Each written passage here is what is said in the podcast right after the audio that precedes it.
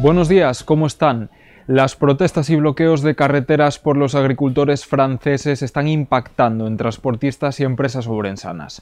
Francia es el segundo socio comercial de la provincia, solo por detrás de Portugal, pero los camioneros se están encontrando con dificultades para transitar por el país galo. Esto afecta sobre todo al sector pizarrero, que es la principal industria exportadora urensana y que depende en buena medida de sus ventas tanto en Francia como en Bélgica y Alemania, destinos para los que también tienen que atravesar el país.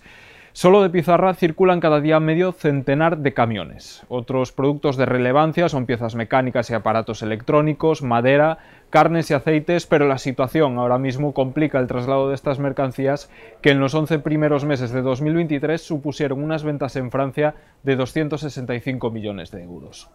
Con este tema abrimos el periódico de hoy, pero continuando con otros asuntos de actualidad, hablamos también de las cuentas municipales de Ourense.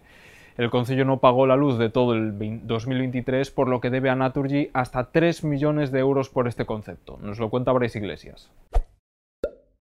El Concello de Ourense cerró el pasado ejercicio económico con más de 13 millones y medio de euros en facturas impagadas. Es el máximo histórico desde que en el año 2014 es obligatorio que los ayuntamientos presenten el periodo de pago a proveedores todos los meses pese a que Jacome anunció en su día que iba a cambiar y a desatascar el funcionamiento del Concello, se ha alcanzado una cifra récord de morosidad. Se deben más de 13 millones y medio, de los cuales 3 millones corresponden a las facturas de la luz y el gas del año pasado en las instalaciones municipales. 3 millones de euros.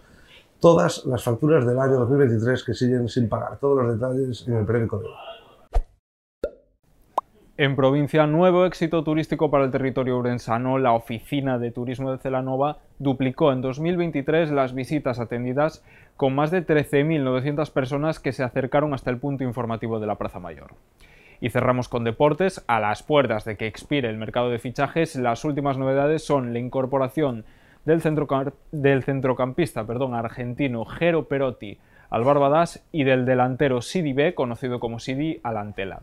Otro tema deportivo. La jugadora de hockey sala Carlota Álvarez, de 16 años, ha sido convocada por la selección española absoluta para el stage previo al Europeo de Berlín.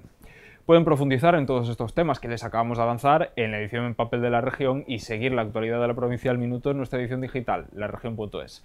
Gracias por dedicarnos su tiempo, disfruten del café y tengan un feliz miércoles.